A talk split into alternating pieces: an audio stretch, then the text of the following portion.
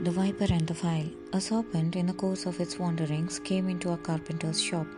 As he glided over the floor, he felt his skin pricked by a file lying there. In a rage, he turned round upon it and tried to dart his fangs into it. But he could do no harm to heavy iron and had soon to give over his wrath. Moral of the story is it is useless attacking the insensible.